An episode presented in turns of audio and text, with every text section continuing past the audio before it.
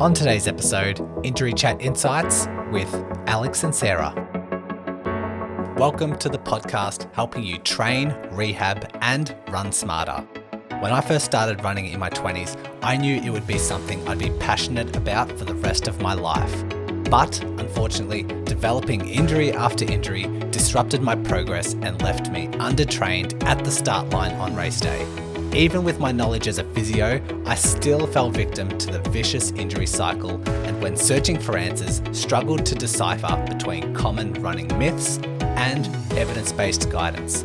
That's what this podcast is here to help you with. So, join me as a Run Smarter scholar and let's break the injury cycle by raising your running IQ and achieving running feats you never thought possible.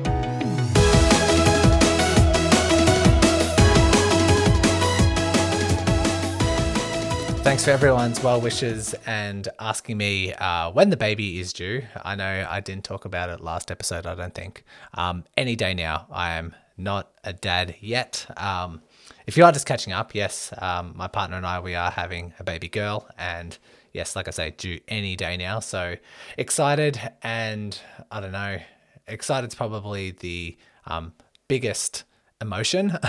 a lot of other emotions going on there, but we'll wait and see. Uh, I'll keep you updated. I know, like I say, people have been asking about it, so thanks for your um, sending in your thoughts and sending in your best wishes. Um, and yeah, I'll keep you updated. At the moment, I'm sort of batch recording some of these intros. Um, I'll record this one and I'll record next week's episode, which we do have a success story next week. So um, maybe if I have time to announce um, a baby update, I'll probably um, go back into next week's episode, redo the intro. But if I don't have time because I might be at the hospital or what, what might have you, maybe um, the recording that I'll do now will be out for next week.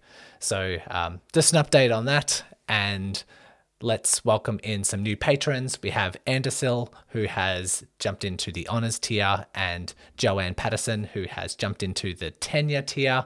Thank you very much for your support. Um, and this episode is actually a patron release. I'm going to do this every six to eight weeks or so. And um, this one in particular is an injury chat insight, one of my newest ideas. And this is for the tenure tier. Those who are in the tenure tiers, they will get these injury chat insight episodes alongside like every other, because this is the tenure tier is the top tier, they will get every other um, tier episode. So they end up getting two episodes per week if you include the the regular feed podcast, uh, alongside like you know online course content and jumps, uh, jumping on call with me, um, and having injury chats more frequently, that sort of stuff. Which reminds me, like a lot of people say, Brodie, you're very busy. You've got these blogs, you've got your YouTube, you've got your um, podcast, two podcasts if you include the PHT one, and you're also uh, an online physio. Um, how do you manage to do it? And I like to repurpose a lot of stuff.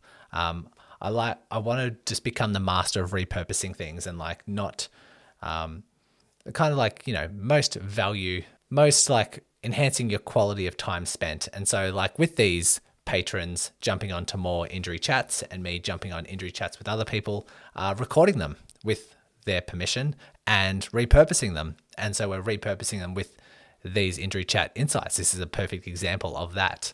And so, hope you enjoy. Um, if you are interested, I think the 10 year tier, the top tier, is perfect if you're currently really struggling with an injury because, like I say, you get to chat to me more often and you can have a look at these real world examples, have a look for some common themes, have a look at um, the online courses for answers there.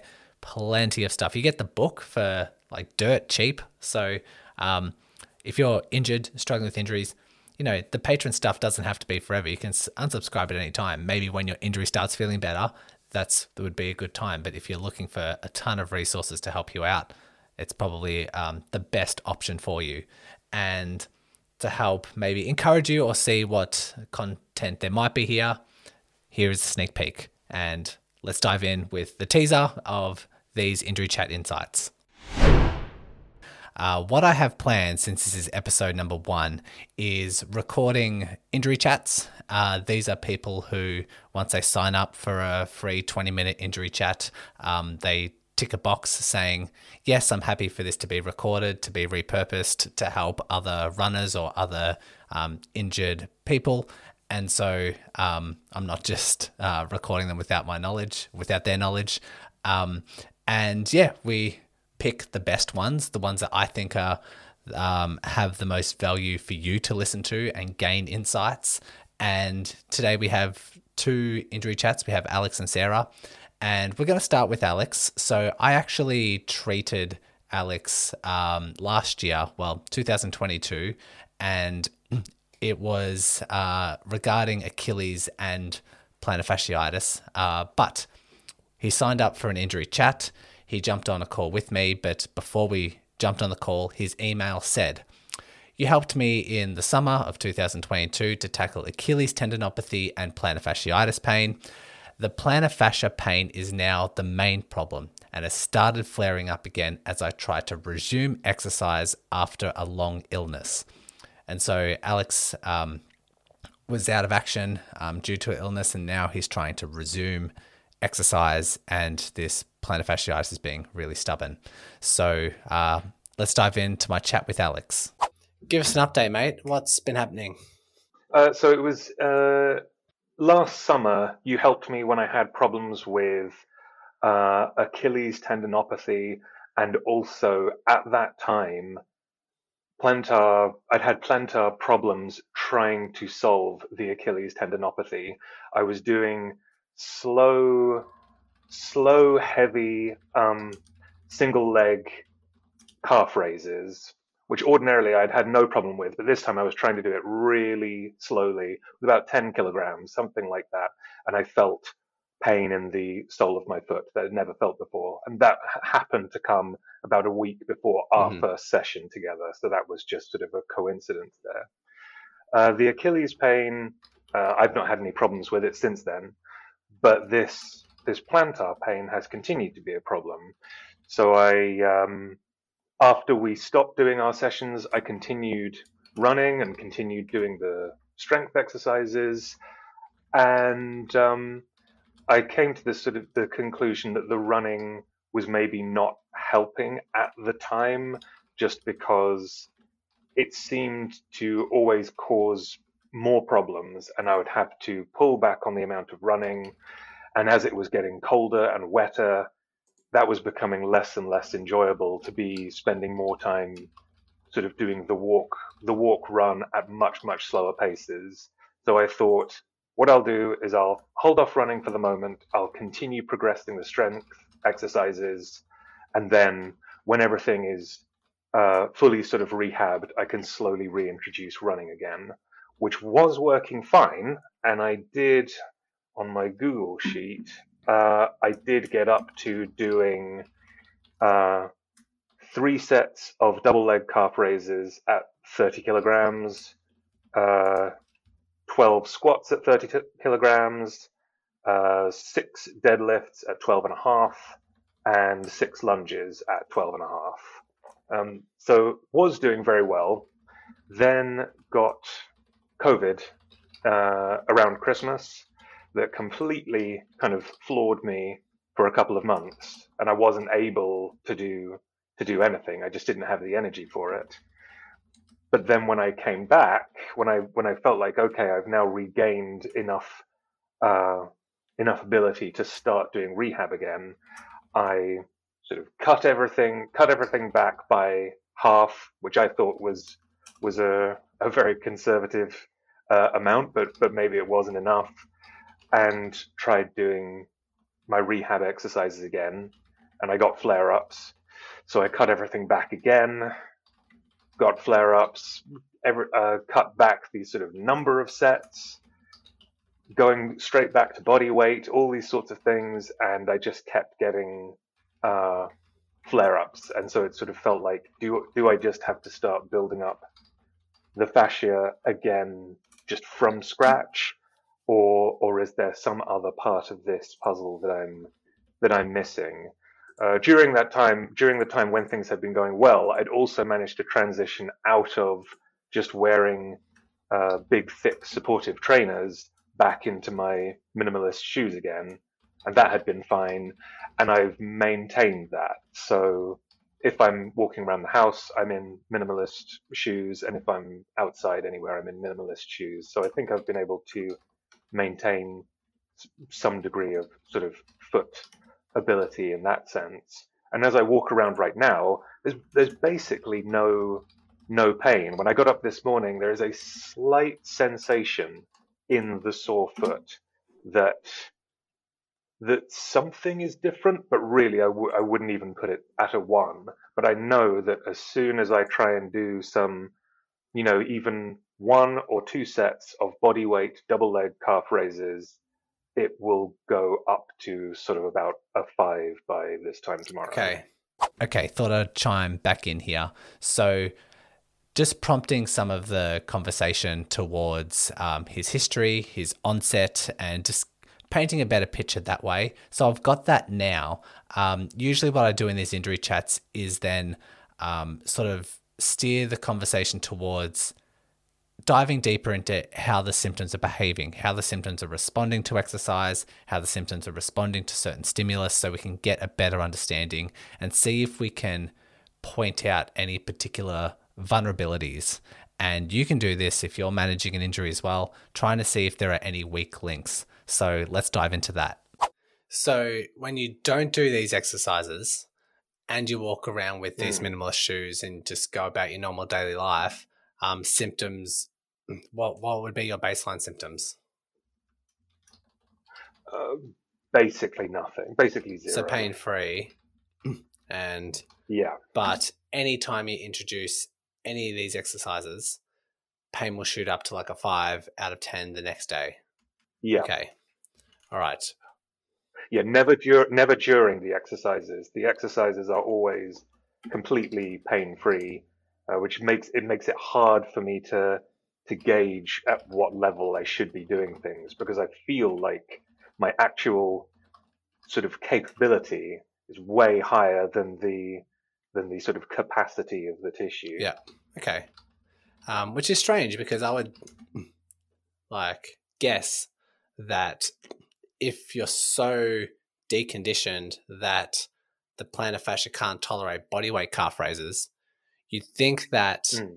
walking around in minimalist shoes would also overload it, but doesn't seem to be the case.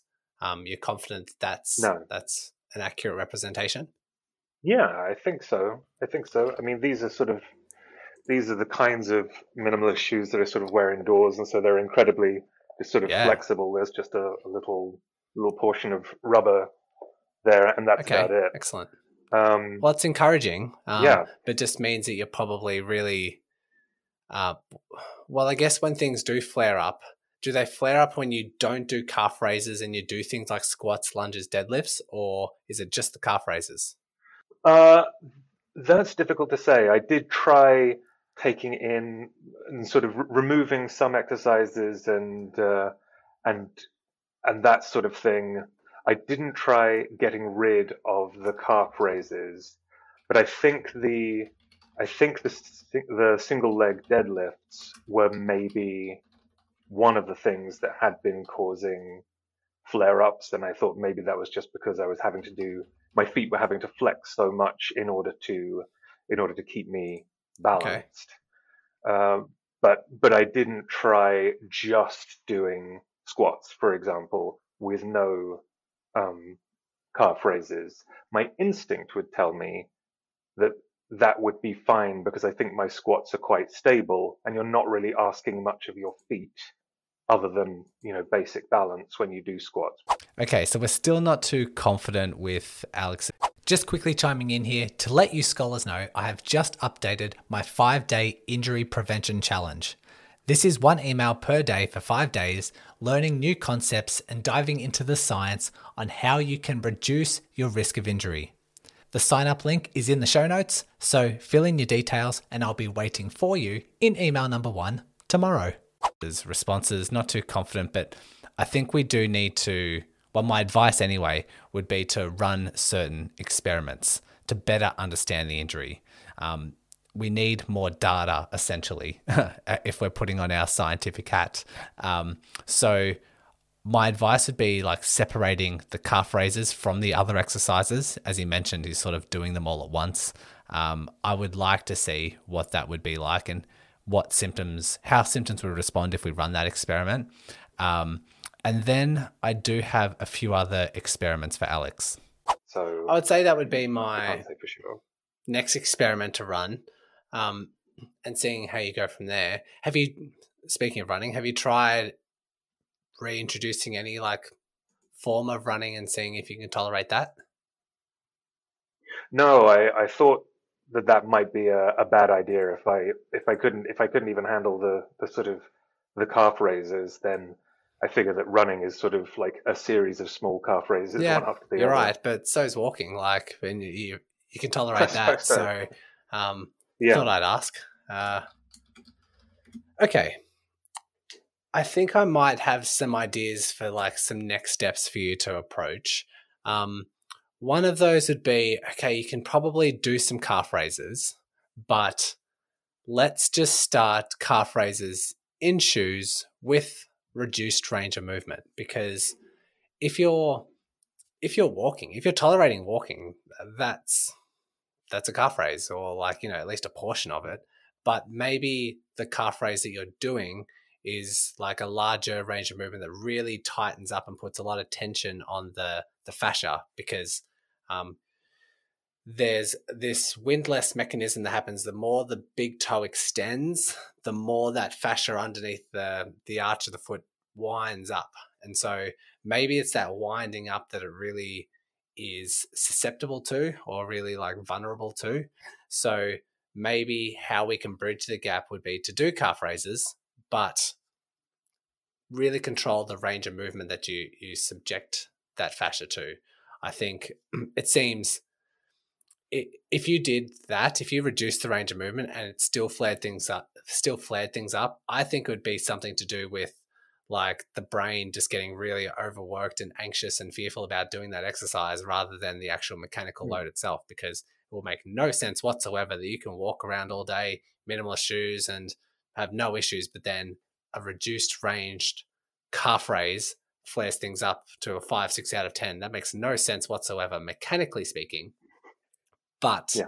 uh, we'll need to run a few more experiments to see exactly what that is i say experiment number one would probably be to do some strength training without the calf raise to see if you can tolerate that. Experiment number Okay. two would then be to introduce some calf raises with a reduced range of movement to see if that is tolerated. And if that is tolerated, then we then can bridge the gap from there.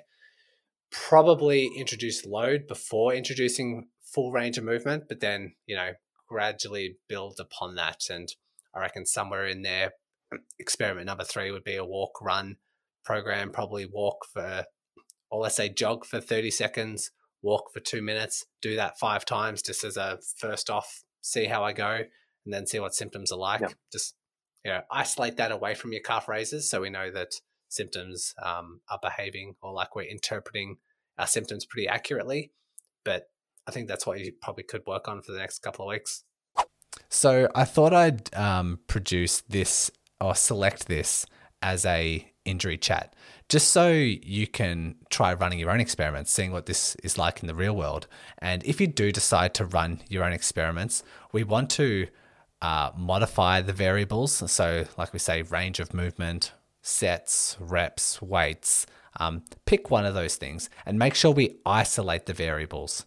We don't want to change three or four things at once in one experiment because if it's worse or if it's better or if it's indifferent, we want to know what elements they were that made it better or made it worse.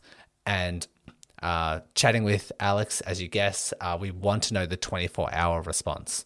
So run the experiment, see what symptoms are like during, after, and the next day, gather that data, and then reiterate from there.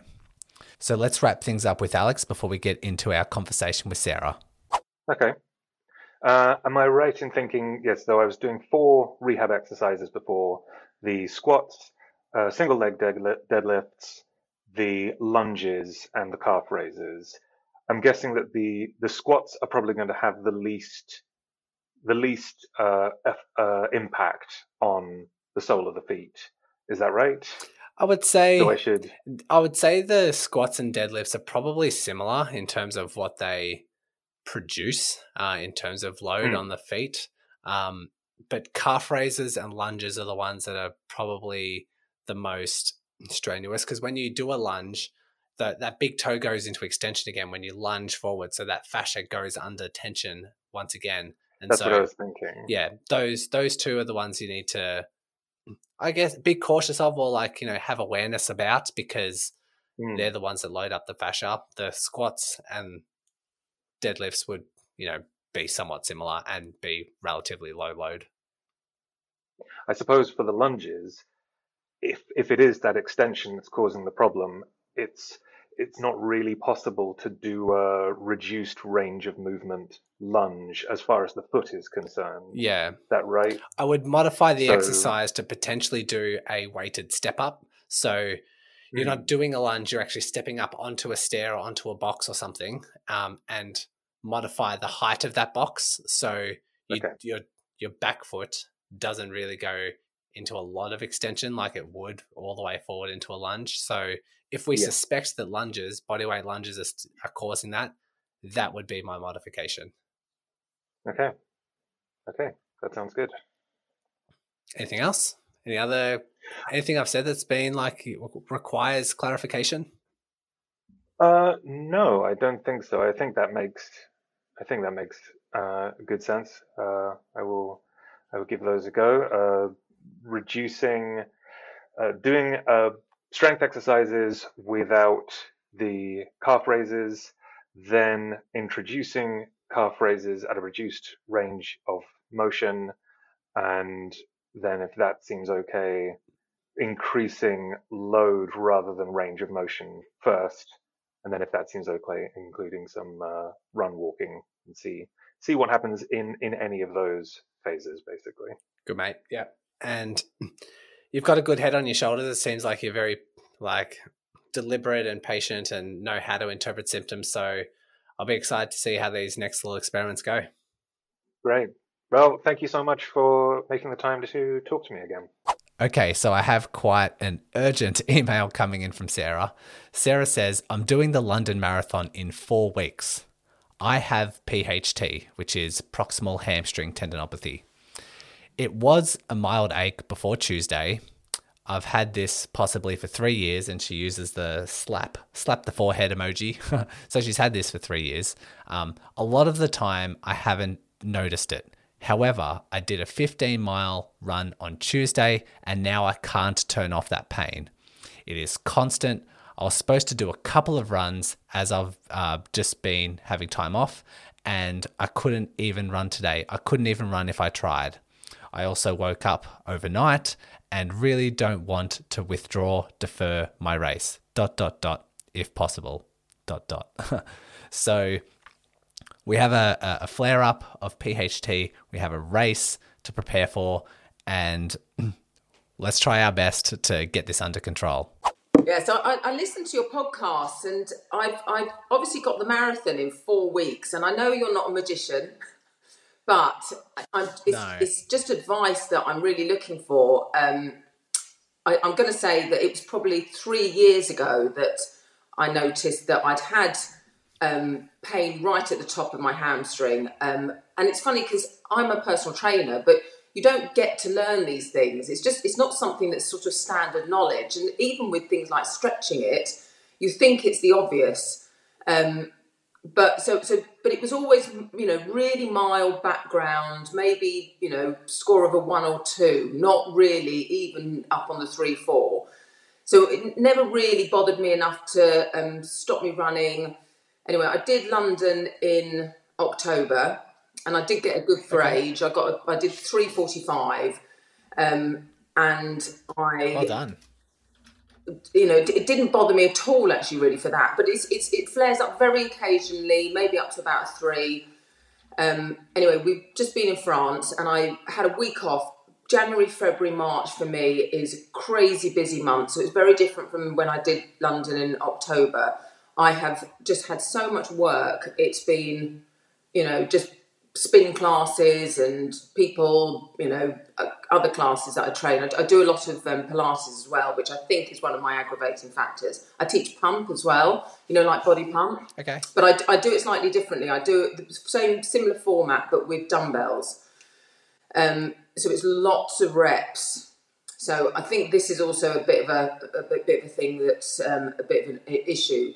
So different in October this time. So uh, we've just been in France for a week, and I was planning to do um, some long runs. So I did on the Tuesday. I did a 15 mile run, and the next day I I couldn't sit down. I it woke me up at night. I mean, at six, you know, if not more. I mean, it was really, really bothering me. We went out for dinner that night.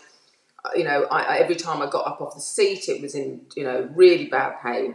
Anyway, I've li- been listening to your podcast and I'd, I'd, really, you know, seen Don't Stretch. And funnily enough, I, I think on the Wednesday I was actually teaching an online, uh, sorry, uh, yeah, I was doing a Pilates class.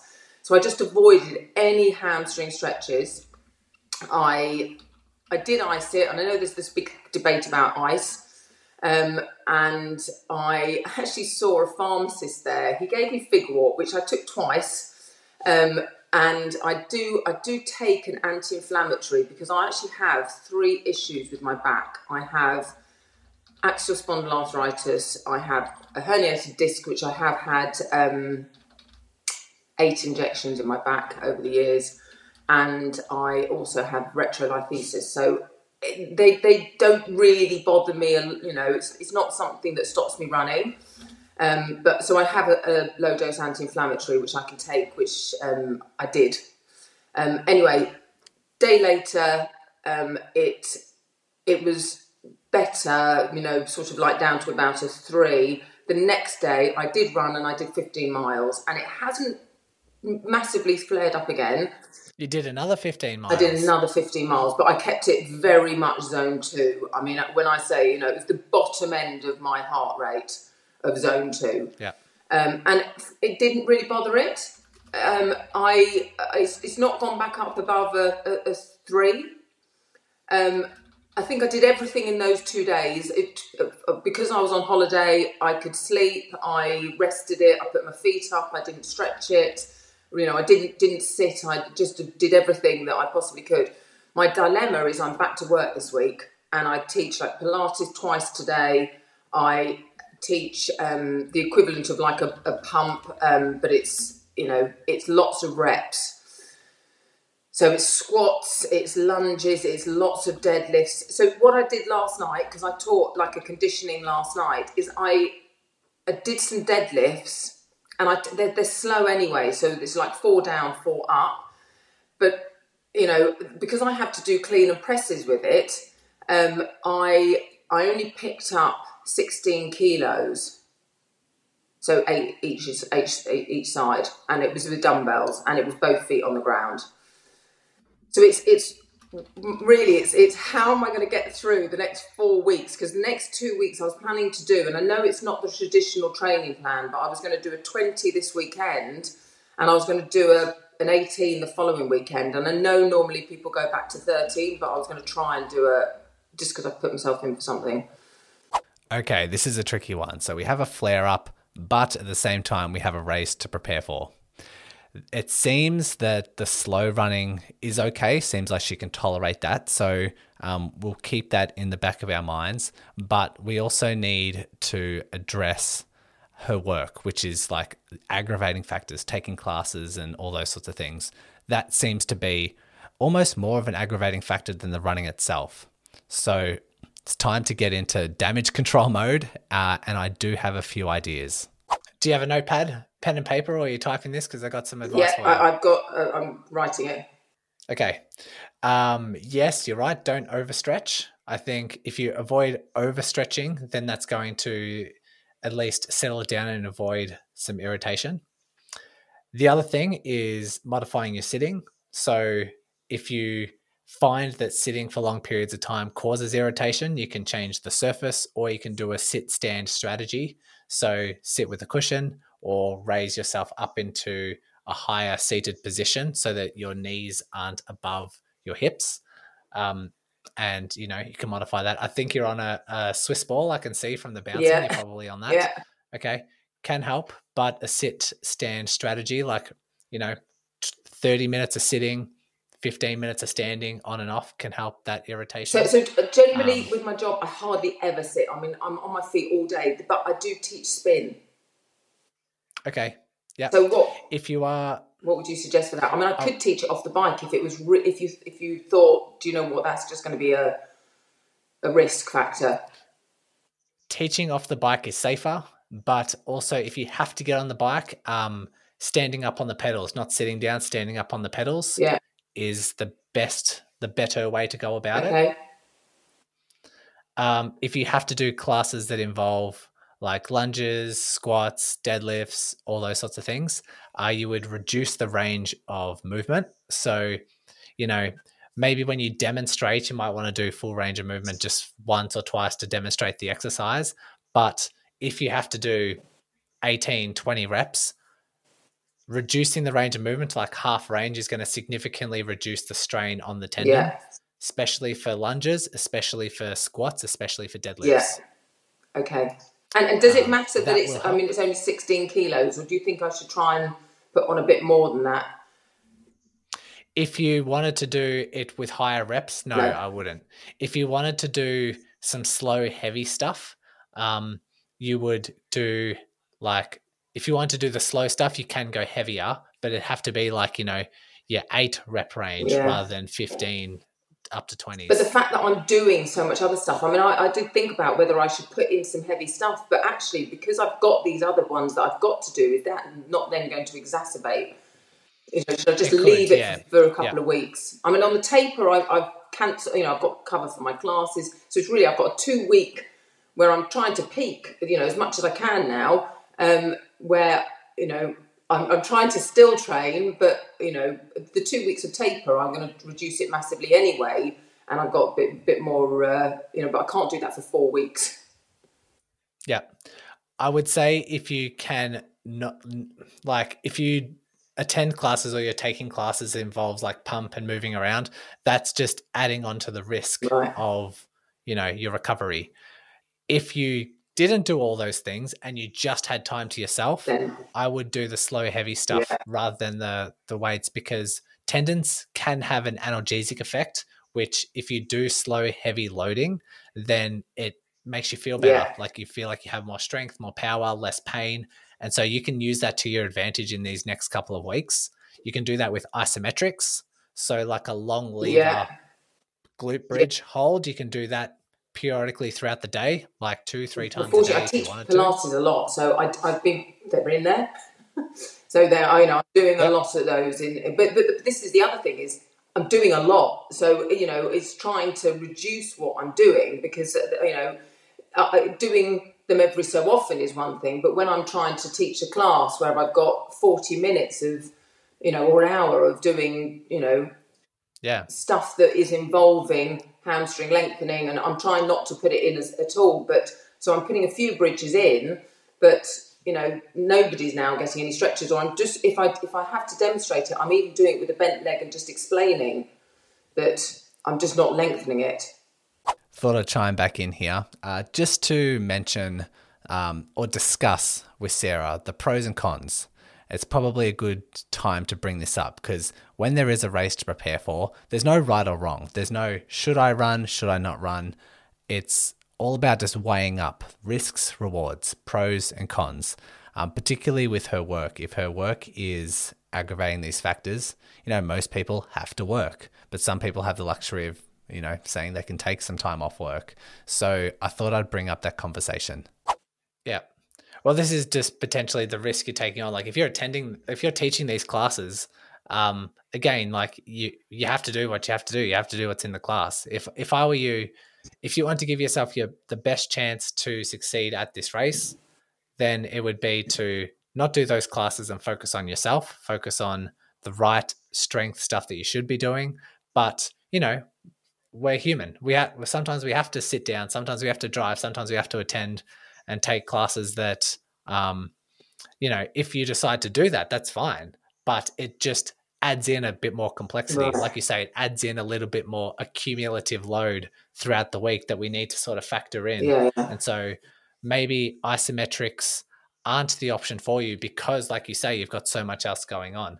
These are the things you have to weigh Yeah. up the risks versus rewards and, you know, make a decision. Yeah, yeah. Well, that's that's yeah. I'm I'm always worried about. And the other thing that I was wor- I bought some compression shorts. Um, I haven't I haven't actually run in them. I actually bought them when I was away. Um, and because of the fact that obviously I don't want to do anything new, I was going to try them this weekend. Would you run in compression shorts with it? No. No, I don't I don't think it'd have much benefit. No. Okay. But but anything detrimental? No, I don't think so. Right. Okay. So nothing Um, either way. No. Um, so we've got the the stretching, we've got the sitting, we've got the the range of movement with your exercises. Um, we've got your isometrics or the slow heavy loading. You can definitely weave that in if you have time and if you're not overloading the tendon. Yeah. So maybe on a day where you're not taking classes and those sort of things, I would definitely sort of integrate that in. Um, but on times where you are taking classes, modify the stretches, modify the exercises, reduce the range of movement. It's going to help at least settle down some, like um, what could potentially be another sort of aggravating factor. We're sort of calming it down as much as possible. What, what about Um, massage? I've got some advice. Uh, massage can be nice at settling symptoms, but won't do anything to heal the tendon. okay, I just do wondered anything if it might to- to heal. aggravate it. It can if you aggravate. Well, massage can aggravate if you stimulate the high hamstring area. Like if they're digging into your sitting bones and they're really trying to release trigger points and sort of get in really brutal through the irritated area, yes, definitely it will flare it up. But some people have calming massage around the glutes and around the hamstring belly and avoid the sitting bone irritation and they can, you know, That's okay. feel better afterwards. Right. Okay. Yeah. She, I mean, normally Yeah. the girl I see, she's quite deep, and I, I would try and sort of probably say to her, "Don't go deep into the area Yeah, for the moment." just avoid the area. Yeah. Yeah. Fair enough. Okay. Hmm. I'm just hoping I can get through the next two weeks without, you know, with it, and just being able to do the long runs. That's my main concern. Is not not aggravating it. So uh, you know, teaching the classes, it's trying to pull back as much as possible of, of those ones and not doing anything. So I'm just I'm just not going to stretch and you know not going to uh, do too many lunges, too many on, on partial range. Okay, so now Sarah hopefully has some clear instructions to go away with, uh, in particularly the areas that are aggravating the symptoms the most, so that hopefully, fingers crossed, things start to settle down. Um, then she can attend like her slow runs. Hopefully, it doesn't get irritated with her slow runs. But as we're wrapping things up, I thought I might reinforce a lot of the things to do with running because we haven't necessarily talked about the running elements yet. So I thought I'd dive into that. Yeah.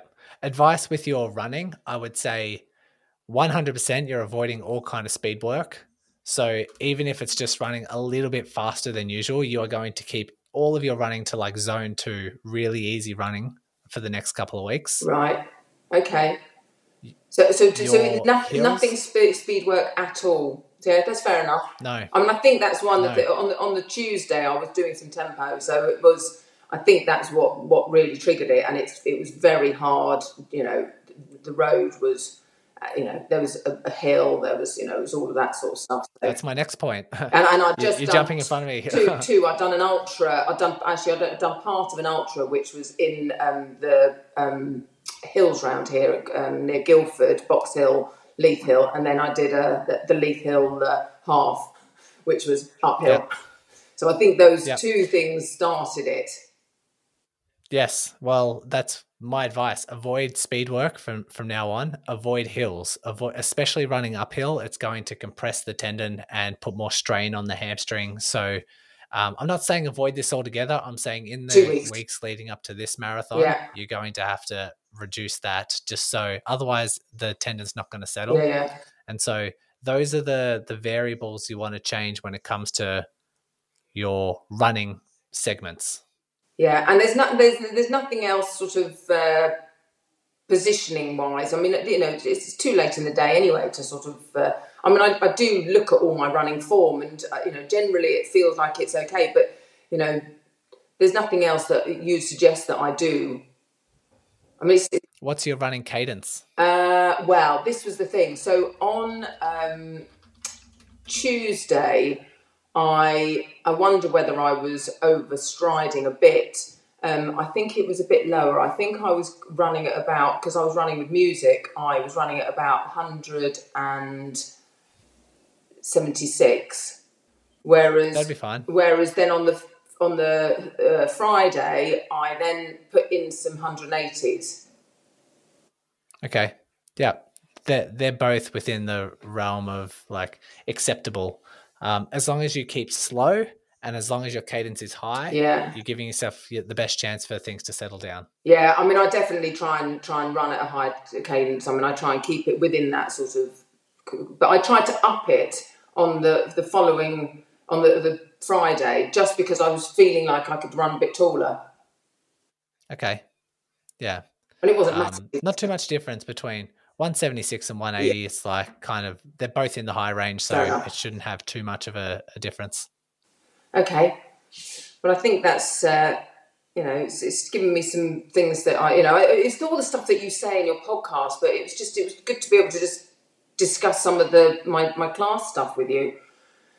So thank you yeah. for that. That yeah. was interesting. I mean, if it wasn't for your podcast, I just would not have known. I mean, it's you know you learn lots of stuff when you're um, you know do your personal training, but unless you, I mean in a way because I've had issues with my back. Sometimes having these things in a bizarre sort of way, they're actually quite good. So I then pass it on to other people.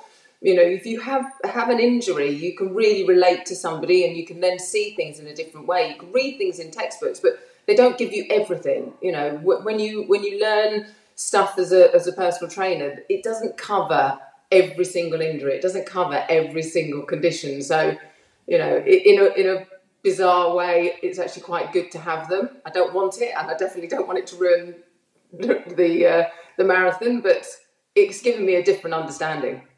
Yeah. Well, uh, with these tips, hopefully it can help settle things down, and um, hopefully you have my fingers crossed for you. Thank you. hopefully these next couple of weeks go well. Brilliant. Thank you. I really appreciate your time. Okay, that is it from Alex and from Sarah. Um, I hope you enjoyed this particular structure of an episode. Hopefully, you've learned a lot. I think real world examples are, are pretty cool, pretty neat that we have the ability to do that. Um, these calls, these free injury chats are available to you. Um, so if you ever need help, um, you can always jump onto those calls. And yeah, I uh, hope you can take advantage of that. Depending on what patron tier you are in, you get access to me at various frequencies. Um, but you can always learn more and more from these chats. So hopefully you enjoyed, and we'll catch you next time. If you are struggling to overcome an injury, you can jump on a free 20 minute injury chat with me, which you can book through my calendar in the show notes. While you're in the show notes, elevate your running IQ by jumping onto my free email list so you can receive material to help rehab your injury, lower your injury risk, and increase your performance. Emails aren't for you, consider my Facebook group, Instagram, and YouTube channels. And remember, each insight you get from these resources brings you one step closer to your next running breakthrough.